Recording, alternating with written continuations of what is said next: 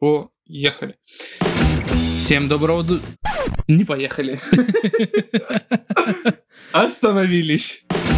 Всем доброго времени суток, дорогие друзья. С вами космический подкаст Радио Тони. У микрофонов на огромном световом расстоянии Антон Васюков. и Евген Сергеевич, но это расстояние меньше, чем наши пузо. Ты как никогда прав, мой дорогой пилот по этому замечательному подкастерскому кораблю. Давай мы уже закончим друг друга увлажнять и перейдем наконец к тому, о чем мы сегодня поговорим. Но сначала мы напомним, что у нас есть социальные сети, на которые вы можете подписаться.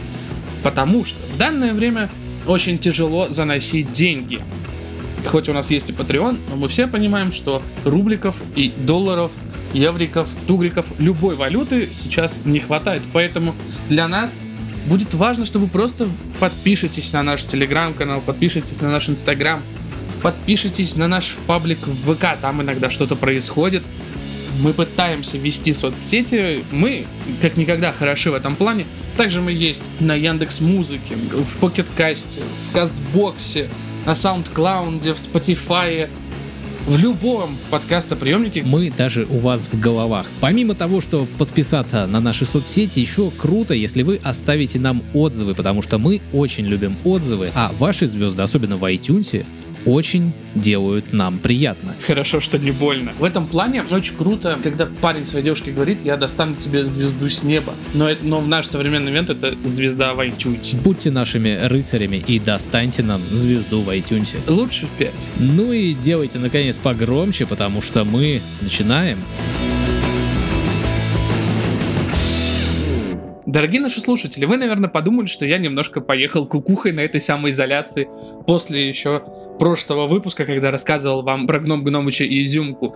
С чего вдруг я вообще решил, что наш подкаст это как ракета или космический корабль, который летит в космос, покорять вершины.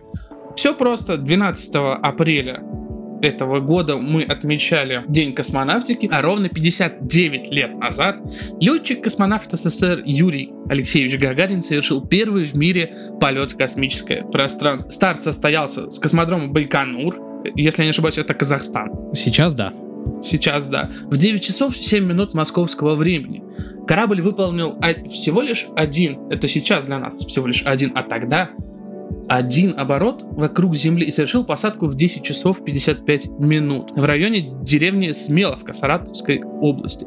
Экипаж корабля был не только представлен Юрием Алексеевичем Гагарином, также дублирующий экипаж это был Герман Степанович Титов и экипаж поддержки Григорий Григорьевич Нелюбов, если я правильно произнес его фамилию. Григорий Нелюбов. Это, это был бы отличный сценический псевдоним. И, и он бы пел, знаешь, таким грузинским акцентом «Нелюбов».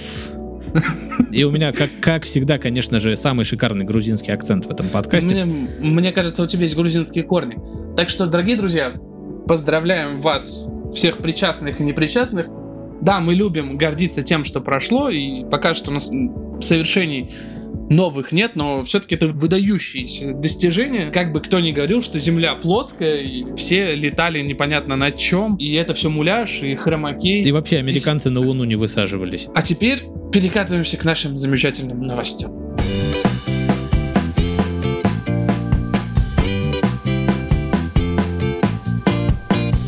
Да, у меня, как всегда, новости, конечно, поскромнее, не космического масштаба, и даже к Дню космонавтики я не хотел привязывать наш старт. Главное, чтобы наш подкаст не был как ракета Протон М.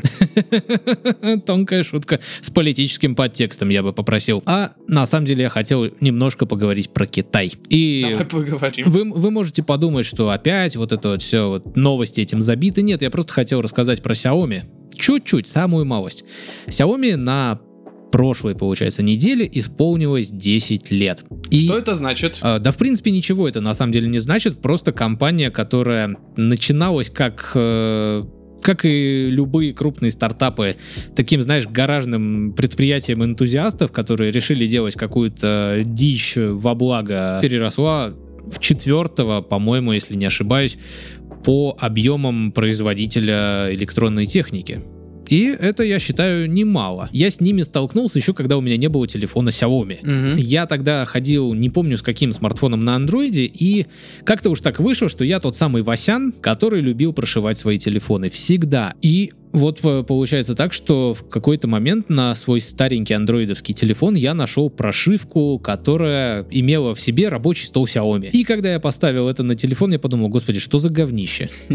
Серьезно, это было настолько отвратительно и убого, что мне хотелось плакать. Меня, мне как будто насрали в оба глаза. Я когда первый раз увидел прошивку от Xiaomi, это было очень страшно, очень противно, очень мерзко. И я помню еще один знаменательный момент, именно знакомство меня с миром Xiaomi, это когда я покупал себе телефон, вот тот, который сейчас у меня, который моя девушка все хочет мне заменить, но Хорошо, что твоя девушка не хочет заменить тебя на новую прогрессивную модель. Ну так вот, и, собственно, на покупку этого телефона тоже уговорила меня девушка, потому что я, когда выбирал себе новый телефон, я думал, блин, Xiaomi какая-то подозрительная компания, да и впечатления не очень хорошие. Я лучше себе что-нибудь другое возьму, но в итоге я так и не смог ничего себе выбрать и поддался уговорам, купил себе Xiaomi. И горе не знаю, как э, говорится в тех самых мемах, потому что, ну да, мы знаем, что Xiaomi для бомжей, но это, в принципе, позволило выйти этой компании стать самой, одной из самых популярных компаний по продаже бюджетников в мире. Я считаю, что это охрененно. Xiaomi для лохов, Huawei для пацанов? Ты так считаешь? Нет, я считаю наоборот, что Xiaomi, как раз-таки делая качественные недорогие телефоны, э, позволила стать своему бренду очень популярным, в том числе и у слоев населения вроде нас с тобой, у подкастеров.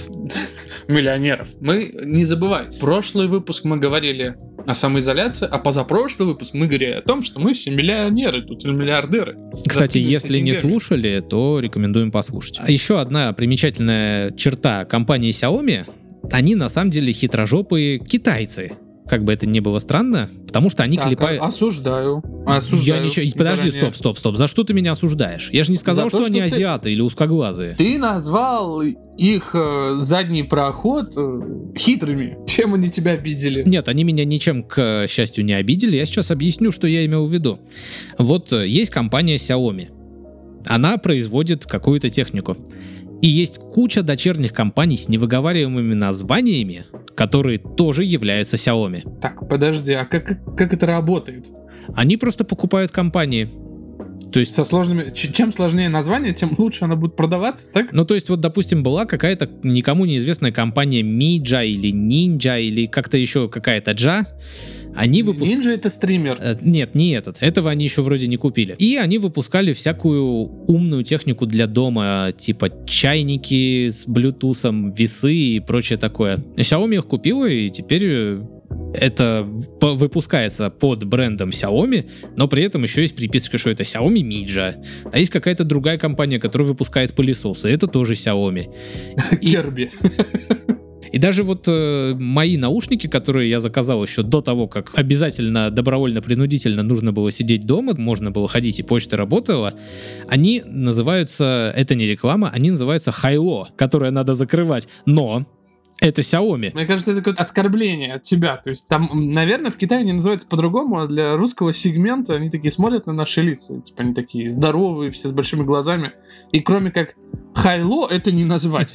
Возможно, так и есть. Но это тоже дочерняя компания Xiaomi. Так, короче, Xiaomi работает. Они покупают э, другие компании, которые делают им Приятно. Это, короче, мета-китайцы. Вот, э, вот помнишь, лет, наверное, 10 назад шутили, что производители нанимают э, китайцев, которые за миску риса делают им... Приятно. Да, приятно. Вот теперь, короче, это мета-китайцы, потому что Xiaomi нанимает других китайцев, чтобы они делали им приятно. А вот насчет миски риса я не знаю, что там дальше происходит. Вот э, мы все это обсудили, Xiaomi 10 лет, юбилей, и они сделали умную скакалку недавно. Вот э, прям то, что нужно для сидения дома, это скакалка с Bluetooth. Подожди, то есть, а она под- будет подходить под BDSM игры? Я боюсь, что нет, потому что она умеет только считать количество прыжков. А, я думал, что она умная, она против всяких шовинизмов и сексизмов и насилия вообще против кого-либо. И, так как говорится, и рука не поднимется. Так, подожди, я же сказал умная, а не прогрессивная. Ну, все, прошу прощения. Вопрос снят с повестки дня.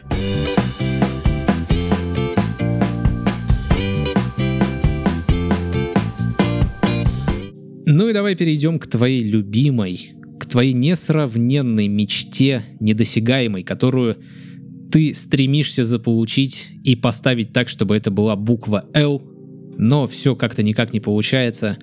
PlayStation 5, дамы и господа, снова в нашем подкасте. Добрый день, PlayStation 5. А, извините, вы еще не вышли. Я что хотел тебе сказать, вот моя недосягаемая мечта и бла-бла-бла-бла-бла-бла.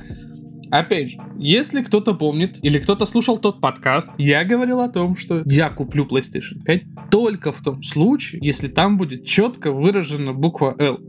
Даже на том скрине, который у нас с тобой имеется, и никак не подставить эту приставку как букву L. Значит, PlayStation теряют самого дорогого клиента для них. Но самое смешное, что тот скриншот, о котором мы с тобой говорим, это не официальное изображение PlayStation 5, потому что PlayStation представили вместо консоли только геймпад. А там просто задний фон. Нет, это не задний фон, это уже фанатские рендеры. То есть э, они увидели mm. геймпад и такие, угу, на основе геймпада я могу предположить, как будет выглядеть эта консоль, и будет она выглядеть так. Ну... Это странно. Это странно.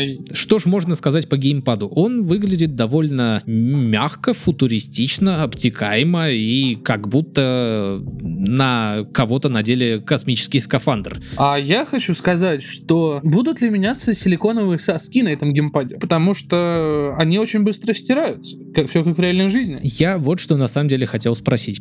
Вот у тебя, как э, можно сказать, из нас большего фаната консолей, потому что у тебя хоть какие-то были и про PlayStation 5 ты хотя бы сказал, что ты ее ждал, пусть при определенном условии, но хотя бы ждал. Я-то ее вообще не особо жду. У меня целых две консоли было. Нахрена представлять геймпад? Мне кажется, это из-за того, что геймпады на PlayStation, они никогда практически не менялись, если брать э, с развитием времени. То есть относительно. Он все же в той же комплекции, как э, и был на PlayStation 1, похож, но это что-то новое. Причем, я так понимаю, что сверху у него тачпад, как и был до этого. Ну, это, по-моему, еще с четвертой PlayStation был такой да, да, да, с тачпадом. Да. Просто на четвертой, на четвертой был маленький тачпад. Тут он здоровый. Он очень большой. И я бы сказал, что этим джойстиком Sony PlayStation пытается сглаживать углы. Я сейчас, возможно, упустил какую-то шутку, которую мне нельзя было упускать, но я не понимаю, о чем ты. Как обычно, ты ничего не понимаешь. Сейчас бы иронию выкупать. А с другой стороны, когда Microsoft представила свой новый Xbox, который был похож на маленький холодильник или большую Яндекс станцию, в этот момент Sony молчала. Теперь... Они ждут. Я боюсь, они так слишком переждут и станут уже, станет уже никому не интересно, потому что,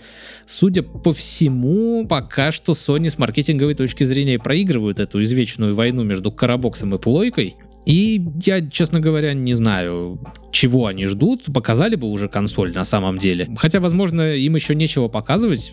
И возможно, что игр еще нет даже под эту консоль. Я тебе другое скажу, что, как я понял и как я слышал среди новостей игровой индустрии, Microsoft выкупил очень много франшиз. Да. И подписочных э, штучек на франшизы. Поэтому, если вы хотите играть в большинство игр за приемлемую цену, как я понимаю, то для этого лучше покупать Xbox. Sony, они немножко охамели. Как и все они... японцы. Не стоит забывать про Nintendo. Не спорю. Но я бы сравнил с EA, которые вместо того, того, чтобы двигать индустрию вперед, они пытаются заработать на одном и том же месте. Они вот как будто себя салом намазали и скользят вокруг вот этой кучи с деньгами, катаются и радуются жизни, потому что я просто приведу пример аркадных симуляторов спорта, это FIFA условно, да, потом небольшая стагнация, потом с 2003 по 2010 они прогрессировали, и с 2010 каждая следующая игра выглядит как просто DLC за full прайс. От прорыва до подливы, я бы так сказал. Да, и они ничего не хотят делать, но с точки зрения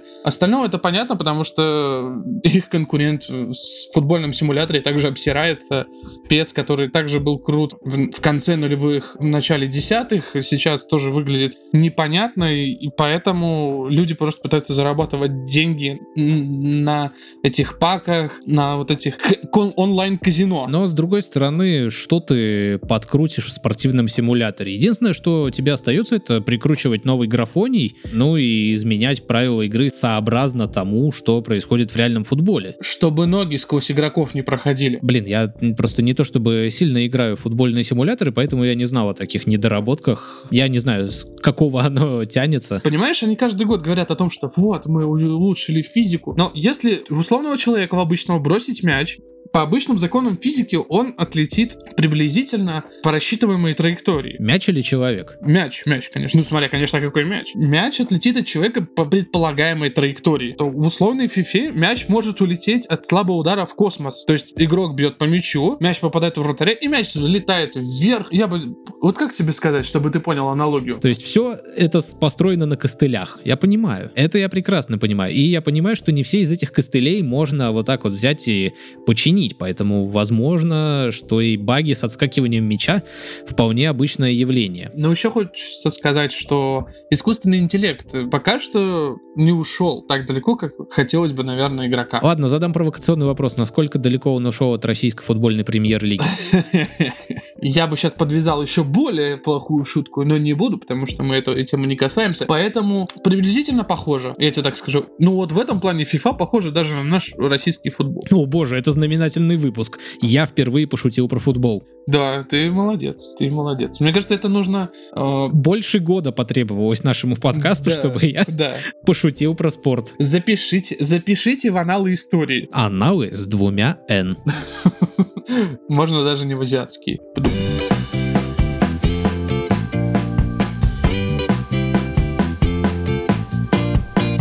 Мы живем в такую эпоху, в такое время неспокойное, когда э, на дворе вот-вот под, подступит финансовый кризис, еще один. Э, в интернетах снова популярен Doom, и следует задаться вопросом, ты точно в 2020 году живешь, или может все-таки в 93-м? История циклична, Антон Андреевич, как ты этого не понимаешь? Она в данный момент повторяется. Я не спорю. Я на самом деле Doom подвязал здесь постольку поскольку, потому что да, конечно, вышел Doom Eternal, кто-то его хвалит, кто-то кто-то его ненавидит, как ни странно, кто-то от него плюется. У меня он вызывает... Э, я, к сожалению, не могу вкусить, скажем так, эти плоды в полной мере, потому что мой ноутбук отказывается тянуть даже Doom 2016 года на самых-самых-самых минимальных настройках, вот прям вообще для хлебушков. Не, это, это не мое.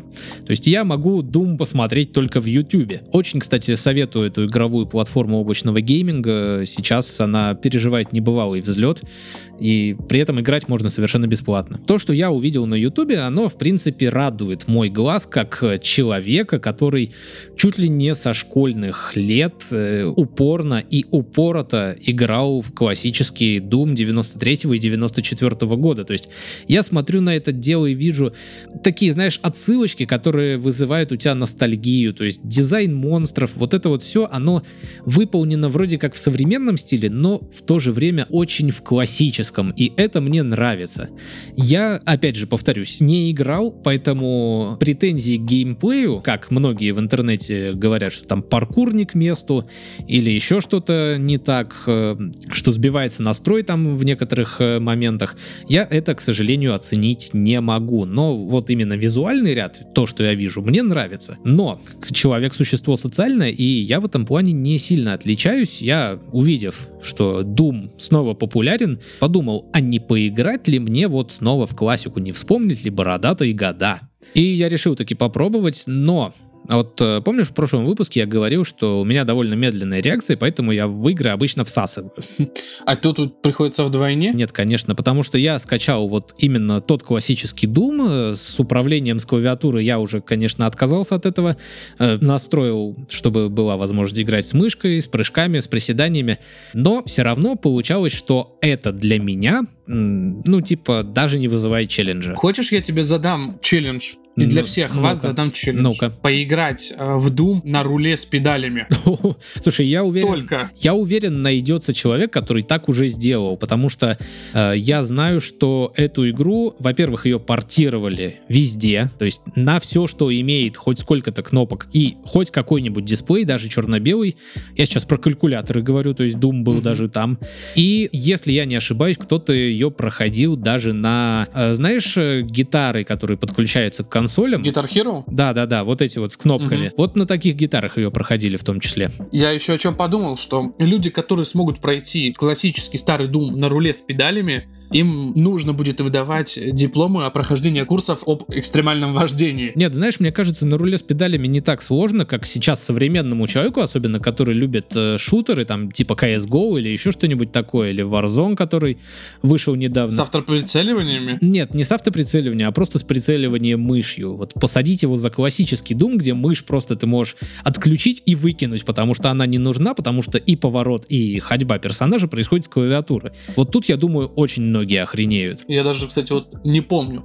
То есть ты, наверное, ходишь на ВАЗде, а поворачиваешь камеру на стрелочку. Ты ходишь э, на стрелке вперед-назад, поворачиваешь камеру на стрелке в бок. А Ага. именно ходить в бок там были какие-то другие кнопки, вроде бы точка и запятая английские. Ну, было бы удобнее просто все переместить, перемещение на ВАЗд, а повороты на стрелке. Но это уже сейчас так, э, потому что когда вышел первый Quake, там был тоже какой-то, сейчас я вспомню ник, э, по-моему, этого киберспортсмена, тогда еще слова-то такого не было, киберспортсмен. Просто задрот тогда называли. Нет, нет, нет, нет. Просто не было слова киберспортсмен, но по сети люди между собой играли. И в Quake тогда продолжилась как раз-таки идея классического Дума по сети. э, то есть Quake... Если Doom прародитель режима Deathmatch классического, то Quake его улучшил и дошлифовал до практически неизменного состояния, ну, не считая королевской битвы, которая появилась вот только в прошлом десятилетии. То есть Квака знаменосец. Ну, в принципе, Квака и Doom это отцы шу- шутеров, так сказать. И так вот, был некий игрок с ником Thresher, по-моему, или Thresh, тоже азиат, и он, короче, первым додумался использовать раскладку WASD. А я думал, ты имеешь в виду еще распрыжку, потому что она потом в какой-то момент стала популярной. Нет, распрыжка, по-моему, использовалась много кем, но вот именно эту раскладку ввел, если не ошибаюсь, именно он. Вот такой вот неуверенно просветительский у нас выпуск в плане игр. Ну так вот, вернемся к тому, что я попробовал классический Doom, и я понял, что мне не хватает. Нет у меня челленджа, а руль с педалями у меня как-то не завалялся дома, к сожалению. А выходить сейчас покупать новый нет ни желания, ни возможности. И я таки, скажем так, пошерстил интернет. Я нашел, что уже давно есть такой мод для игры, называется Brutal Doom. И, как ты понимаешь из названия, он добавляет э, брутальности, как это ни странно. Бороды монстрам. То есть все мо- монстры бородатые ходят. И смузи заказывают, да. Не-не-не, это и лысые, как Джейсон Стэтхэм, например. Бородатый лысый Джейсон Стэттем это, мне кажется, то, что нужно для, для всех Дума. игр. Нет, для всех игр вообще, вот, которые сейчас выходят, туда нужно добавлять бородатого, лысого Джейсона Стэттема. Еще, чтобы он пацанскими цитатами кидался. Вот это будет вообще самый сок. Тогда и можно и Жакера добавить. И, собственно, что делает этот мод? Он, во-первых, э, делает сам темп игры чуть-чуть бодрее, то есть все происходит немножечко, но быстрее. Для меня это уже критично. Уже experience. Да, уже, уже все, уже начинает э, стул немножко подгорать подо мной. Он добавляет э, больше кровищи, ради кровищи, я не знаю. И он немножко меняет баланс в сторону усложнения. Если создатель, если Bethesda не подглядывал в этот мод, а автор этого мода не подглядывал у Bethesda, то это должно быть супер совпадение, потому что и там, и там есть э, добивание. То есть, если посмотреть на геймплей Doom а и Doom а Eternal, там добивания играют чуть ли не ключевую роль, когда вот у тебя нету ни брони, ни здоровья, ни патронов, ты добиваешь врага, который вот-вот сейчас упадет, и у тебя все это волшебным образом из него выпадает. Ты знаешь, я могу ошибаться, потому что еще играя на телефоне в Doom, я помню, что был, была такая штука, как вырывать, например, глаза из вот этих замечательных зеленых кругляшей. Не, мне кажется, ты ошибаешься, потому что я на телефоне в Думе тоже собаку съел в свое время. Или, хорошо, я тогда, возможно, путаюсь... Да, я путаюсь с Sirius Sam, потому что в последнем Sirius Sam можно было кидаться глазами монстра. Да, это я, это я признаю, это было. И так вот, в Brutal Doom тоже добавили добивания, они не несут никакой геймплейной составляющей, кроме веселья. То есть это, на самом деле, с одной стороны, насилие ради насилия, а с другой, ну, это просто весело и брутально. Я тебе скажу, это Кармагеддон от... э, Да, это Карм- Кармагеддон от мира э, олдскульных шутеров. Да, да. Словами большого лысого обзорщика игр, я сейчас сказал. Даже более того, того, я на самом деле думаю, что именно эту игру я и хотел постримить, когда у нас планировался стрим. М, Ты задумался о нем? Да, я задумался о стриме. Я не знаю просто, пр- как проводить стрим, если мы не соберемся вместе. То есть, это мы будем по скайпу созваниваться, и наши рожи будут отдельно друг от друга, и на фоне будет игра. А как я передам тебе управление? Вдруг я захочу Вот. посмотреть, как ты играешь. Я буду играть в другую, например, игру в этот момент. Да, и вообще уйдешь из кадра. Посажу котов вместо себя. Кошачий стрим. Слушай, это было бы замечательно. Мне кажется, можно. Вот тогда можно было бы еще и написать на корм кошкам. По поводу вот стрима, действительно, это единственная игра, которую мой ноутбук может стримить. Потому что, как ты помнишь, с флэтаутом у нас получилось ничего. Получилось сложнее, чем мы думали. Да. Все сломалось. И поэтому это был просто разговорный стрим. Но, на самом деле, по поводу стрима, пишите, господа и дамы, кому интересно именно... Либо мы можем действительно собраться по скайпу или, прости господи, в каком-нибудь несчастном зуме разговорно провести его. Либо мы действительно придумаем что-нибудь, будем стримить игру, либо уже дождаться... Но я искренне надеюсь, что 1 мая, в день весны и труда, мы все выйдем на улицу и будем трудиться на благо Родины. Во сне, потому что по прогнозам июнь-июль. Не говори, не говори.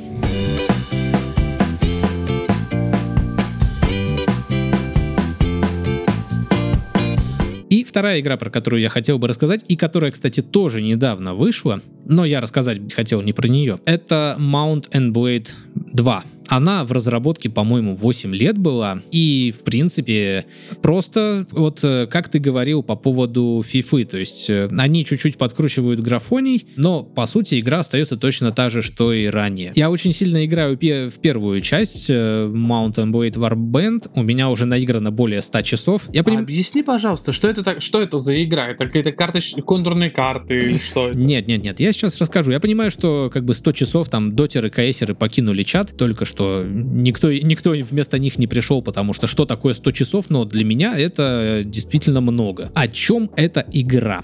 Это смесь, э, с одной стороны, стратегии, с другой стороны, ролевого экшена от первого дробь третьего лица. Все это очень гибко настраивается. Ты создаешь себе персонажа, придумываешь э, ему предысторию из вариантов выбора, выбираешь э, столицу, то есть выбираешь государство, в столицу которого ты приедешь. И это начало игры. Всего там ты попадаешь, короче, на континент, где шесть государств, которые вяло попеременно воюют между собой. И Мгм. и, в принципе, все. То есть, вот у тебя есть некая обучающая миссия, когда ты приезжаешь в этот условный город, который выбрал, и на тебя нападают разбойники, и ты их должен убить, чтобы, про- чтобы продолжить играть. Потом у тебя идет еще одна не, не обязательная обучающая миссия, где с тобой говорит какой-то мужик, который тебя укрывает от бандитов, и он там может предложить тебе помощь, может, ты, ты можешь согласиться, можешь отказаться и послать его в жопу, и все, то есть ты выходишь из города, перед тобой целый континент, шесть государств, которые вяло воюют между собой поначалу, потом они все активнее и активнее, и все. И ты можешь делать определенное количество вещей, но какого-то прямого сюжета нету. Ком- кому-то это нравится, кому-то не нравится. Но в принципе это не как Майнкрафт, где Майнкрафт это жизнь, и ты можешь делать все что угодно. Но суть, в принципе, похожа, потому что тебя ничто не сдерживает э, никакими сюжетными рамками. Ты волен идти на все четыре стороны, э, собственно, вс- всего континента. Ты можешь сколотить себе там состояние на торговле, там есть некая базовая экономика. Ты можешь нанять себе в атагу крестьян и либо охотиться на разбойников, либо грабить караваны, что, кстати, тоже можно. Э, Можешь, э, я не знаю, пойти на службу к одному из шести королей, или наоборот найти их противников, то есть у, у каждого, у каждого государства есть истинный правитель, и есть правитель, который тоже претендует на трон, но он типа бастард. И ты можешь поднять восстание и, скажем так, э, совершить государственный переворот в одном из государств, можешь во всех шести. И, возможно, вот если проводить параллели с тем же Майнкрафтом, там есть необязательная, но вроде как конечная цель убить дракона. Тут э, есть необязательная, но конечная цель, после которой в игре ну просто абсолютно нечего делать, это завоевать все шесть государств под своим флагом. Все, я тебя понял. Я не хочу в это играть. Это слишком сложно для меня. Слушай, нет, это может показаться сложным, и в какой-то момент эта игра, по- поскольку она условно бесконечная, то есть э, она может продолжаться очень долго, и И даже если ты не будешь ничего делать, этот мир будет жить как бы по своим законам, то есть ты можешь сдаться там, попасть в плен, тебя будут возить, а в это время в этой игре будет происходить что-то. Но за что лично я люблю эту игру, это за сами бои. То есть вот ты, допустим, набрал себе армию из каких-нибудь ушлепков, нашел каких-нибудь бандитов, и ты переходишь из стратегии как раз-таки в режим экшена. Там получается такой типа ландшафт э, ограниченный, но довольно большой, чтобы, скажем так, ваши войска смогли развернуться. И вот у тебя начинаются. С одной стороны, элементы стратегии, когда ты там можешь приказать пехоте двинуться туда-то, лучникам туда-то, коннице там туда-то. А с другой стороны, ты просто достаешь свой большой меч, скачешь на своем большом коне, на тебе навстречу бегут твои враги, и у тебя ничего больше в голове нет. Ты просто, ну, в принципе, вся суть игры переводится Mount and Blade, типа седло и меч, но русская адаптация скачи-мочи. В принципе, это... Это смешно. Я просто представил, как обрадовался сейчас условный, как врач с первого канала, который советовал всем уринотерапию. Да. Ну и по сути это основной, основное преимущество как раз-таки этой игры, это ее бои. То есть э, вот это вот все бегание по карте, захват городов, да, это, конечно, интересно, политика и прочее, прочее, но за что, мне кажется, любят эту игру, это как раз-таки за эти сражения. И в том числе вот то, что я говорил, немножко стратегии, это порой порой иногда просто вообще выпи- позволяет тебе выписывать такие неожиданные сюжетные повороты. Вот, допустим, несколько раз у меня такое было, что у, у противника численность солдат больше. То есть, ну, тупо банально больше войска. И вот эта вот стратегическая часть, когда ты пехоту направляешь в одно место, стрелков, лучников ты там ставишь на возвышенности, чтобы они прикрывали, конницу отводишь в резерв флангов, и это просто получается, я не знаю, музыка для какого-нибудь Клима Жукова, который, если я не ошибаюсь, очень любит всякие исторические сражения и прочее вот это вот. Ну, еще тыкать свиней, конечно же. Это, мне кажется, его любимое историческое сражение. С анусом свиньи? Он с детства с ним как бы сталкивался и... И, то есть, получается, вот это вот, тебя вроде бы меньше численность э, твоих солдат, но при помощи тактики, хитрости и немножечко удачи ты просто устраиваешь бойню. Натуральную бойню бойню, избиение младенцев, и когда бой заканчивается, и ты смотришь, что ты, допустим, не потерял никого, и при этом убил 120 вражеских солдат, ты такой, о, да. Короче, офигенная игра, всем советую. И вот в прошлый раз ты сказал, что футбол менеджер очень залипательная игра, и можно пропустить, когда самоизоляция закончилась. А для меня это именно вот эта игра, потому что в нее можно играть бесконечно долго, повторюсь. В нашей локализации игра, про которую ты говорил, скачи-мочи, а люди, которые скачали фильм Егора Крида, скачали мочу.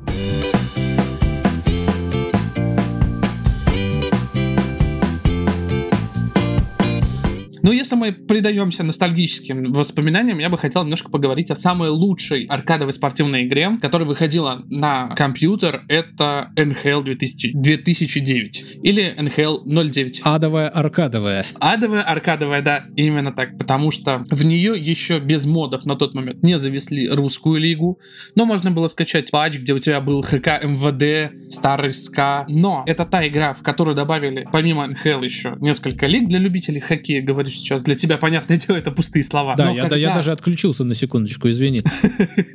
Но когда ты создаешь, по-моему, это второй год у них был, когда они делали режим BA Pro, это быть легендой, стать легендой, где ты делал своего хоккеиста и играл им. Да, понятное дело, что еще не было сюжетных поворотов, и ты просто создавал хоккеиста, ставил его на позицию, выбирал в кому за команду, которую ты хочешь играть, и ставил себе в первое звено, и набирал себе скиллы, голы, очки престижа, выигрывал награды. Но там можно было делать себе шрамы, фингал. Ты мог сделать из себя побитого алкаша. И вот теперь представь, побитый алкаш с клюшкой бежит на условного Сидни Кросби, а Сидни Кросби на тот момент... Простите, 2000... простите, простите, я не могу не пошутить, сударь, про Лукашенко. Продолжай. Да, да, да. Представь, да ты мог даже сделать его, Александра Григорьевича. Ты мог сделать его и представь, он в национальной хоккейной лиге бежит на условного вратаря Нью-Джерси Дэвилс, Мартена Брадо, или дерется, например, с каким-нибудь Афганом вратарем. Ну, то есть хоккейным игроком, который... Дразнилка, я помню. Да, он создан для того, чтобы драться, по факту. Мгм. Там очень были крутые драки в NHL 09. То есть, когда ты предлагал сопернику драку, зажимая определенное количество кнопок, камера переключалась на двух игроков. И да, конечно, они все были в пикселях и текстурах, но можно было надавать по щам кому удобно. И они еще издавали замечательные реалистичные звуки. То есть, там действительно было что-то похоже на драку. Не то, как сейчас ласкают э, в играх там, друг друга кулаками, но, правда, и крови не было. Если вы хотите, например, подраться и вратарями, то это вам в NHL 06, если я не ошибаюсь. Там можно было драться А вратарями. почему потом убрали эту замечательную функцию? Не могу тебе сказать, но вот где-то с NHL 06, по-моему, вратарем ты драться уже, к сожалению, не можешь. Да, конечно, NHL 09, она, забаго... она не забагованная, но игроки иногда сталкиваются друг об друга, знаешь, как два шарика. То есть они откатились и чпокнулись и полетели в разные стороны. Ну так все правильно, лед же скользкий. Да, лед скользкий, люди там, там круглые, но, например, фигурка, которую ты задаешь рост метр, метр шестьдесят, и фигурка, которую ты задаешь метр девяносто, и разницы там в килограммах, они действительно, ну, какая-то физика все-таки присутствует.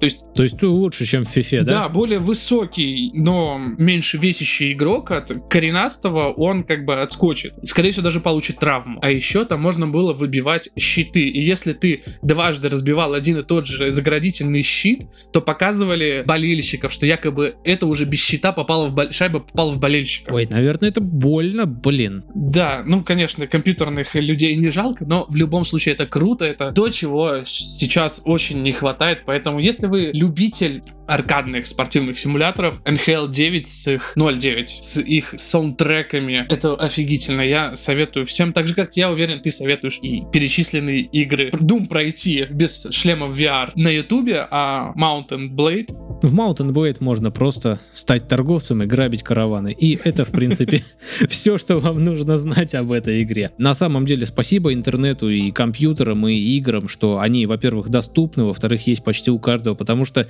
случись такая вот фигня лет 10 назад, это было бы гораздо скучнее сидеть дома. А сейчас у тебя... Не, не согласен. Почему? собирали бы пазлы, играли бы в настолки. Слушай, ты вот... Э, нет, это все того, и как сейчас есть. Нет, понимаешь, что когда ты рос, не было компьютеров большинства людей. И разве ты плохо проводил свое детство? Даже в комнате? Я сомневаюсь. Ну, я не сидел в комнате три недели. Э, Ну, да. Мне кажется, только маленький Бродский сидел в комнате три недели. И курил шипку, пес. Да? Да. Ну, ну, осуждаю. Осуждаешь псов? Осуждаю курение собаками. Не давайте своим собакам курить. Я... Иначе, иначе за ними придет панин курильщика. Сначала я посмеялся, а потом мне стало больно.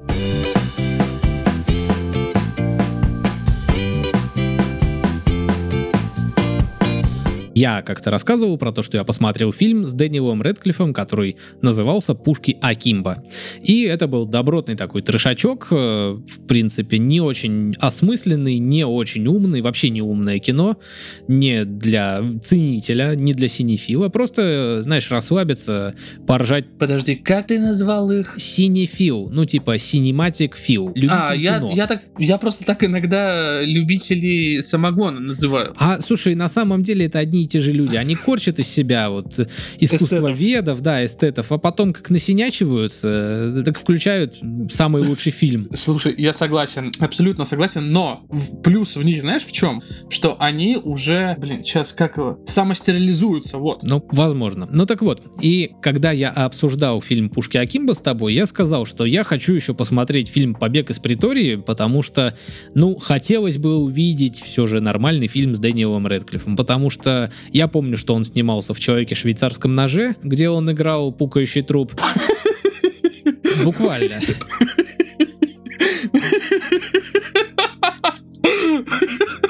Ладно. Я помню фильм, где он один в кадре, мы про него тоже рассказывали, и вот фильм «Пушки Акимба». И ничто из этого нельзя назвать прям годным Пукающим таким кинищем. Да. И вот, э, наконец-таки, случилась э, такая оказия, я посмотрел «Побег из притории». Фильм основан на книге, которая основана на реальных событиях. И Друг Это подруги, важно. телки брата, я тебе так скажу, Да. это как-то... И я еще несколько моментов уточню, прежде чем переходить к основному. Во-первых, в названии уже содержится спойлер, поэтому за спойлеры меня, пожалуйста, не упрекайте, если они вдруг будут. Во-вторых, я не смотрел «Побег из Шоушенка» и не буду сравнивать эти два фильма, хотя они, в принципе, судя, если судить по названию, про одну и ту же ситуацию. Про побег, как это ни странно. В, а, в чем, где завязка, собственно, сюжета? Южноафриканская республика, 1979 год, и в стране происходит точно такая же сегрегация вот по цвету кожи, вот эти вот разделения на места для белых, места для чернокожих, ну вот все, все то, что сейчас осуждается в современном мире, но это часть э, истории человечества, если хотите. И все это там точно так же было, и при этом были сопротивленцы, в числе которых вот как раз-таки наш герой, э, Тим Дженкин, которого играет Редклифф, они вместе с другом э, Стивеном Ли, которого играет Дэниел Вебер, они как я уже сказал, сепаратисты, они распространяют листовки с призывом, как это ни странно, сейчас это может прозвучать как оскорбление, но они, грубо говоря, призывают э, раскрыть глаза и, и говорят, что темнокожие тоже люди. Тогда, я сейчас никого не оскорбляю, напомню, тогда это считалось немножко иначе. То есть я не пытаюсь сейчас никого оскорбить, а просто привожу околоисторические факты. И за распространение этих агитационных листовок они как раз-таки попадают, э, сначала их ловит полиция, они попадают, соответственно, ну, в КПЗ, так сказать, потом их судят и отправляют э, в тюрьму строгого режима для белых мужчин. Это цитата из фильма прямая. И называется эта тюрьма Притория. Собственно, это тюрьма... Тюрьма. Дислексия, блин. Собственно, эта тюрьма, как я понял, славится тем, что из нее никто не сбегал. Вот, кстати, сейчас уточню еще. Ты смотрел «Побег из Шоушенка»? Я читал. Ага. Ну, я не читал, не смотрел. Ну, я просто фанат Кинга, поэтому... Я понял. Эта тюрьма славится тем, что из нее, я так понял, никто не сбегал уже очень давно, потому что вот они туда попадают и сразу такие, знаешь, на оптимизме, типа, ага, мы тут долго не задержимся. И там уже люди, которые сидят дольше, чем они, в том числе тоже за политические преступления, они такие, типа, воу-воу-воу, братан, полегче. Вот это ты сейчас такой молодой, горячий, ты тут еще ни- недели даже не пробовал, уже пытаешься сбежать, поверь, никто еще отсюда не сбегал. А если избегали, то на маяк. Будум. Нет, э, скорее на тот цвет. Концерт Лил. Пипа. Но парни не теряют надежды, находят в себе союзника из числа уже арестантов, которые там, ну, на самом деле их много союзников. И- А показывали, как в хату входили и всякое такое? а у них одиночки. А, Но, э, отвечая на твой вопрос, показывали, как э, один из персонажей чуть не сел не за тот стол. И как они из этого вышли, так сказать. а ложки дырявые были? Нет, ложек дырявых не было. Но был... Таз. эпи- Нет, таза тоже не было. Был эпизод э, с э, сначала засовыванием э, денег э, в одно место в чехле из-под сигары, а Мгм. потом вытаскиванием. Ну, в рот, конечно же. Все мы понимаем, что сигару суют только в рот. Я не хочу портить твой детский мозг. Хорошо, я буду думать, что только сигару суют в рот. И вот что хочется сказать по поводу этого фильма, он достойный, он держит в напряжении, он, знаешь, еще из тех э, фильмов, вот опять на них вернулась мода, которые длятся час 45, ну или час 50, вот, то есть не, не больше двух часов, и за эти почти два часа ты успеваешь насладиться этим шедевром э, киноиндустрии, не устать от него и просто прожить э, с героями все то, что с ними происходит. И на самом деле э, фильм действительно держит тебя в напряжении, то есть там нет таких, знаешь, спокойных минут. Ну ладно, на самом деле есть, когда э, все арестанты выходят на прогулку, ну вот в этот внутренний двор, когда у них там типа свободное время, когда они гуляют, вот это можно сказать, что довольно спокойное время. А все остальное время, вот пока они там в камере сидят и к ним могут ворваться в любой момент с проверкой, пока они там что-то замышляют, пока они реализуют свои планы, это все тебя держит в напряжении просто чуть ли не ежесекундно. И в какой-то момент я такой думаю, блин, я, мне кажется, переживаю ничуть не меньше, чем э, главный герой, когда они решили сбежать э, из тюрьмы, как я уже сказал, и они решили это сделать довольно экстра- экстравагантным способом. Они делают ключи из дерева. То есть у них Мгм. есть доступ к мастерской, где они вытачивают деревянные ключи, и это сработало. Это одна из условностей, которую можно принять, что, типа, допустим, деревянный ключ за множество, не только одно, за множество использований не сломается, не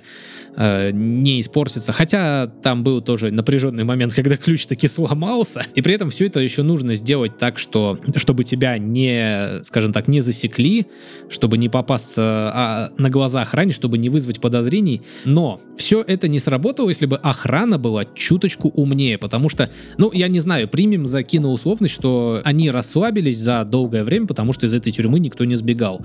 Но, допустим, вот тупой момент, когда, опять же, возвращаясь к мастерской, они все туда могут приходить со своими термосами с кофе, я так понял, ну или с чефирем. Мгм. И на выходе охранник э, проверяет э, все их термосы. Но как он это делает? Он открывает крышку, выливает чуть-чуть и стучит э, открытым термосом по раковине. Но если бы он туда заглянул, то у главного героя не получилось бы пронести необходимые для побега детали. Даже так. Да, то есть, э, ну вот, я, я не знаю, я считаю, что охрана все же расслабилась и туповато, честно. Подобра- Понабрали по объявлению, так сказать. Возможно. Ну, и в конце концов, когда у героев все получается, причем там даже есть место, ну, некоторому юмору, потому что им потребовалось 404 дня, как символично, кстати, э, чтобы сбежать из этой тюрьмы наконец.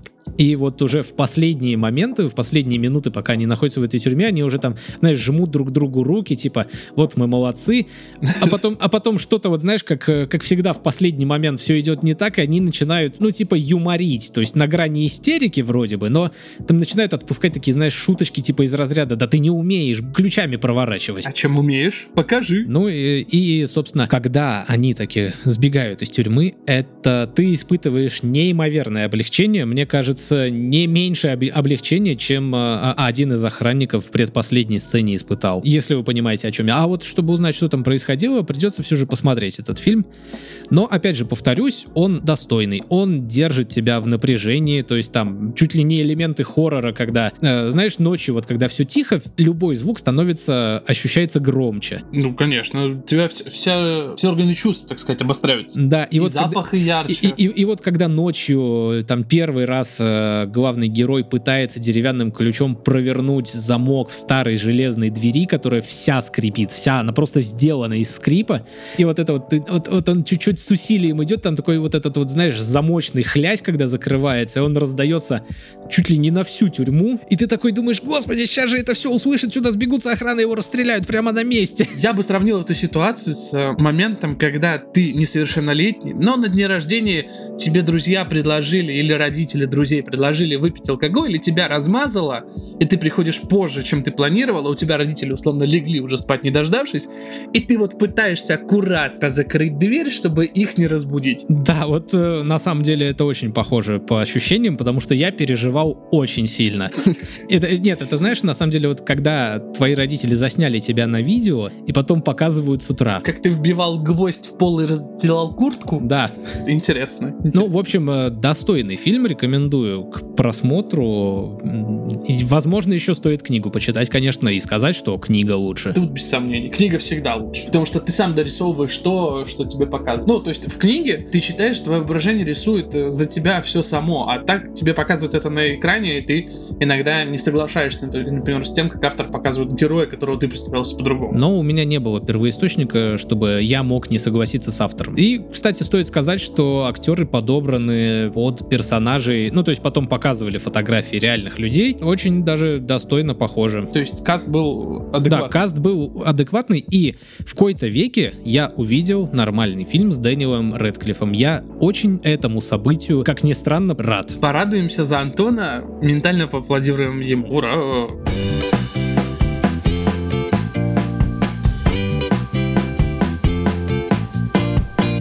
Представь себе такую картину. Жертва абьюзинга очень долго страдает от своего насильника психологического, потому что в какой-то момент э, женщина прям настолько замучена тем, что, извиняюсь за выражение, что за ней чуть ли в туалете не следит ее муж, она вот, она устает и просто-напросто решает от него сбегать. Но Подожди, ты Так. посмотрел «Хищных птиц» наконец, да? но проблема в том, что ее муж это ученый, причем великолепный ученый такой, самый прогрессивный в стране. Он выдает кучу передовых технологий. Деньги, они живут в замечательном доме, у них все есть. В гараже у них Феррари, у нее, помнишь, у нашего гостя была гардеробная. Мгм. Так там гардеробная огромнейшая, там еще с какими-то подполами. Что, казалось бы, для человека И, и тут, и еще- тут мы включаем русский менталитет, типа, ну и шо, шо козел, зато такие хоромы, ну стерпится, слюбится, ну и шо, она не могла Да. потерпеть, что ли, а? Да. И этот ученый настолько следил и должен был, был быть в курсе все, что происходит вокруг него, что я говорю, что он чуть ли камеры в толчок не засунул, чтобы следить, каким цветом, извиняюсь за выражение, писает его жена. Женщина, утомленная этим всем, она решает сбежать от него. Сбежать и чтобы не найти. Причем у нее настолько паранойя, не на уровне последнего Терминатора, там совсем паранойя на грани фантастики. Но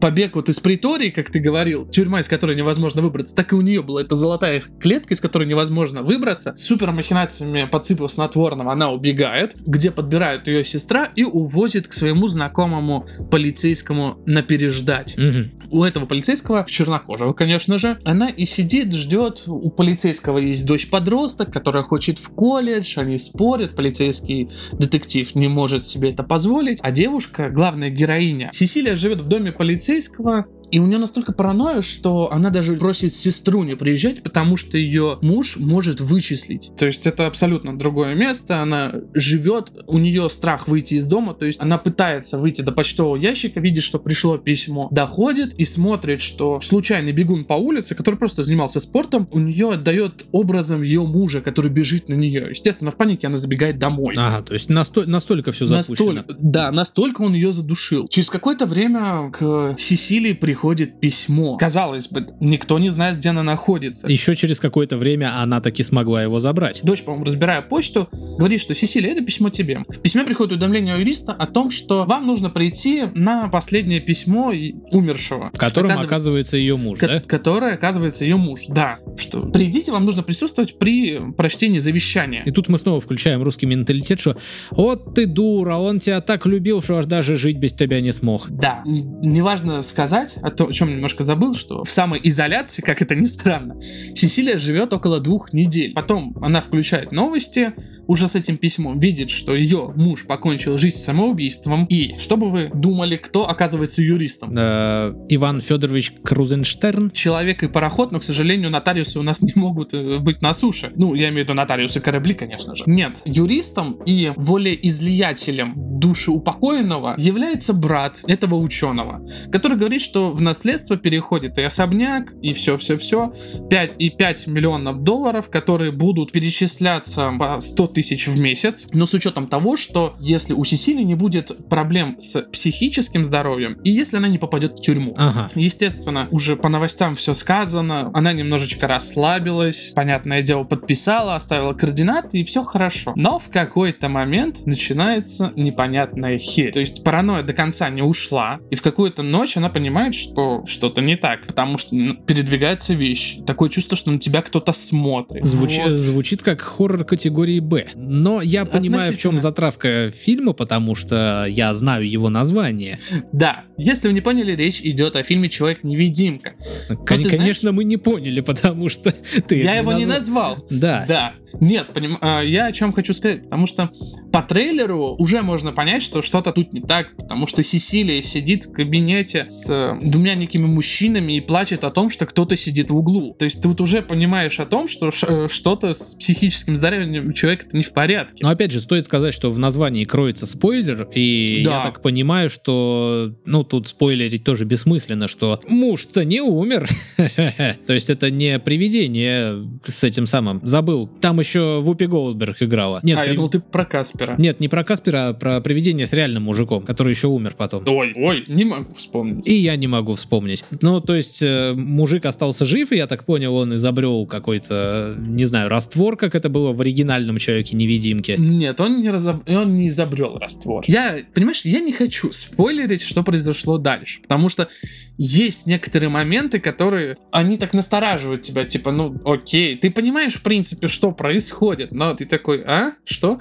Потому что через какое-то время, естественно, пишутся сообщения о сестре, мол, я не хочу тебя видеть, происходит ссора. Потом происходит ссора с этим чернокожим детективом, после которого ее выгоняют на улицу. Мгм. Сесилии некуда идти, кроме дома. Она пытается помириться с сестрой, говорит о том, что давай, слушай-ка, мы с тобой встретимся и обсудим, потому что я не писала этот имейл. Они встречаются, но так происходит, что сестра Сесилии умирает на этой встрече. Этот человек-невидимка перерезает ей горло, причем поставив это так, что якобы Сесилия сделала. Ага, то есть это даже не то, что хоррор, это уже какая-то... Я не знаю, под... как можно подобрать п- правильные слова под описание этого фильма и того фильма, о котором рассказал я, но получается, что вот игры, которые мы обсудили, они вроде как позволяют скрасить время, а фильмы один про абьюз э, и боязнь выйти из комнаты, а другой про побег из тюрьмы. Ну, блин, мне кажется, самые актуальные фильмы, которые могли сейчас быть. Да, да, да. А, далее эту Сесилию помещают в психушку. Ну, естественно, что. То Ее ни- невменяемой. Никакого наследства. Да, пото- через какое-то время к ней приходит брат э,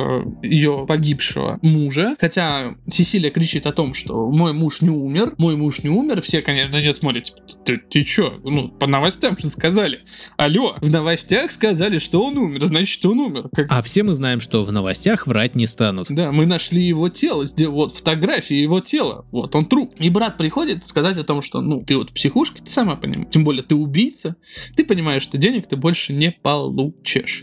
Хотя есть один вариант, вернись к нему. И вот тут ты такой сидишь и думаешь, что значит вернись к нему? Потому что, э, честно скажу, первая моя версия была о том, что он где-то сидит. Вот он сидит и ждет ее, учиняя там зверствование. А вторая моя версия была о том, что было бы круто, если бы сценаристы развили тему о том, что суицид это как их мера возвращения, короче, как Фредди Крюгере. Бла-бла-бла-бла-бла. То есть, чтобы убить Фредди, нужно затащить его из мира снов в реальный мир. И по какой же дорожке пошли сценаристы? По скользкой или по коричневой? Они пошли вверх, то есть она не вернулась к нему, она сбежала из этой психиатрической клиники, потому что во время разговора с э, братом она, естественно, сбугуртнула, сказав, что не буду я к нему возвращаться, роняет портфель и ворует ручку у этого брата из портфеля. После чего, чтобы проявить этого брата, она вскрывает себе вены. Мгм. Потому что, сюрприз-сюрприз, до того, как она убежала, она говорила, что пила противозачаточные. А в психиатрической клинике говорят, что она беременна. И вот это уже интересный ход. Сценаристы пошли по интересной дороге, потому что вытащить человека из этой ситуации достаточно сложно. Да, конечно, дыр очень много. То есть, например, почему ее не проверяли, а, опять же, в камере, что она что-то с собой притащила, хотя ее проверяли, но не проверяли на входе. Она спрятала ручку в определенном месте. Это не братский карман, как у Мгм. тебя в фильме, но в определенном месте, до которого, наверное, я сам бы не додумался, честно признаюсь. Потому что у тебя такого нет? даже если бы он у меня был, все равно, я тебе скажу, это не физиологический карман. Хорошо. Что-то фильмы... Она любительница пряток. Фильмы про то, как э, неожиданные вещи спрятаны в неожиданных местах. Да, и концовка, и концовка. Меня, вот если бы я этот фильм смотрел полностью, если бы он был бы интересен мне до конца, а не как с солнцестоянием, я почитал сценарий, потом вычленял моменты, то она бы была относительно даже неожиданна, потому что я не ожидал. Но ты решил за- заглянуть за спойлеры. Я сразу же, да, через 50 примерно минут я понял, что фильм, конечно, может быть и интересный, но не для меня. Я решил почитать, чем уже все закончится, потом посмотреть интересные моменты. Как- знаешь, как это, хайлайты фильма. Мгм. Вот эти кусочки, такой, типа, ну, в принципе, неплохо. Главное, чтобы не было и сиквелов, и приквелов, и прочего дерьма, потому что, ну, это все испортит, конечно. Я бы посмотрел на второй фильм э, с точки зрения этого мужика. А. Нет, конечно, на самом деле сиквелы не нужны, я шучу. Я бы посмотрел с точки зрения ручки в портфеле. Я не хотел бы знать, где побывала эта ручка потом, так что давай все же без сиквелов.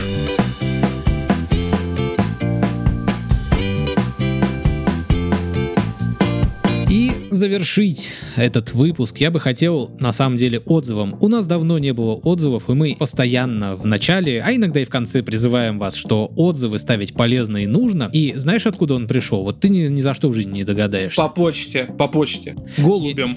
Нет, все не настолько плохо. В Кастбоксе у нас Мгм. появился первый отзыв в Кастбоксе, чему мы несказанно рады. Пользователь Лишил нас кастбоксовской девственности, так сказать. Да, и сделал это Владислав Максимов. Я даже могу с 90% вероятностью по аватарке сказать, что знаю этого человека, потому что э, он из э, чатика дружественного, наверное, нам подкаста Game Suckers, которые рассказывают про игры, скажем так, дольше, чем мы, потому что у нас сегодня выпуск киноигровой, и если вы хотите больше узнать про игры, можете забежать к ним. Это не реклама, нам не занесли, но если они нас в ответ упомянут, тоже будет круто, конечно же. И так вот, из этого чатика Владислав Максимов перешел, скажем так, к нам в том числе, и он пишет, что стал вас слушать уже на постоянной основе, нравится. Мы очень рады, что мы переманиваем аудиторию у других подкастов. Нам, нам тоже нравится. Вам, Владислав, спасибо вам большое. Очень приятно, очень приятно. Даже в такой неожиданной платформе, как Xbox. Но не зря мы о ней говорим. Оказывается, там да. можно... Оказывается, там можно оставлять отзывы. Да, там можно оставлять отзывы, так же, как в iTunes. И, и все, потому что все остальное мы читаем из социальных сетей, а во всяких других э, отзывы все же оставлять нельзя. Единственное, в Яндекс Музыке можно, по-моему, ставить сердечки. Поэтому ставьте сердечки в Яндекс Музыке. Покажите нам вашу любовь. Мы надеемся на то, что мы также будем уверенно расти, врываться в ваши сердца, оставаться в них надолго, чтобы вы долго-долго еще не смогли нас забыть и каждую неделю с любовью ждали новых выпусков. А отзывов других больше нет, и говорить нам больше сегодня не о чем, поэтому... Кроме как о том, что буквально через выпуск от этого у нас юбилей, и мы все так же ждем от вас больших отзывов. Маленькие, любые отзывы приятные. Нельзя разделять отзывы на большие и маленькие, но нам бы хотелось посвятить этот выпуск также общению и интерактиву с вами. Потому что люди должны знать о том, что, может быть, мы не просто говорящие рты или звуки в ваших наушниках, а мы на что-то вас подвигли или при общении просто мы вам понравились, потому что мы приятные люди. Да, поэтому слушайте Евгения Сергеевича и готовьте свои истории для 50 выпуска. Возможно, мне придется обнаглеть и некоторым написать лично из разряда «Ну, пришли ты нам историю, пес, пожалуйста, очень тебя хотим вставить в наш выпуск». Потому что, как мы говорили, мы обязательно, если вы пришлете это текстом, мы прочитаем вашу историю, а если вы настолько смелый, что готовы записать для нас голосовое сообщение, то мы и его вставим в подкаст. Все верно, Антон Андреевич. Ну а теперь можешь смело закругляться. Да, я и так уже достаточно круглый на этой самоизоляции. А с вами были Евген Сергеевич и Антон Васюков. Спасибо, что прослушали этот выпуск. Всем пока-пока. Спасибо вам за все, дорогие друзья. Пока.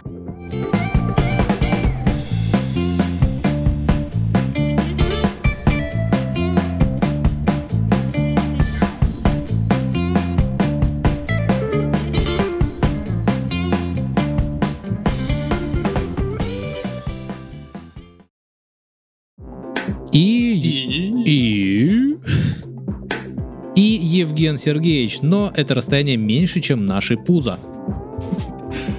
Ты прав, как никогда... Я не знаю, как записывать с них подкаст. Че, коты? Да, она тут все сносит. Ну, я, ну, это, ладно, я надеюсь, что это у меня не слышно будет. Микрофон, сейчас, погоди, попробую. Ну, как гуся, понесись. Мне вот. кажется, коты так не работают. Вот специально, когда я ей сказал «подожди», ну, типа, я тебе сказал «подожди», а ей сказал «поносись», она остановилась на кровати и смотрела на меня, типа... Вот так коты и работают, мне кажется. Да, да. Вечерний тыгы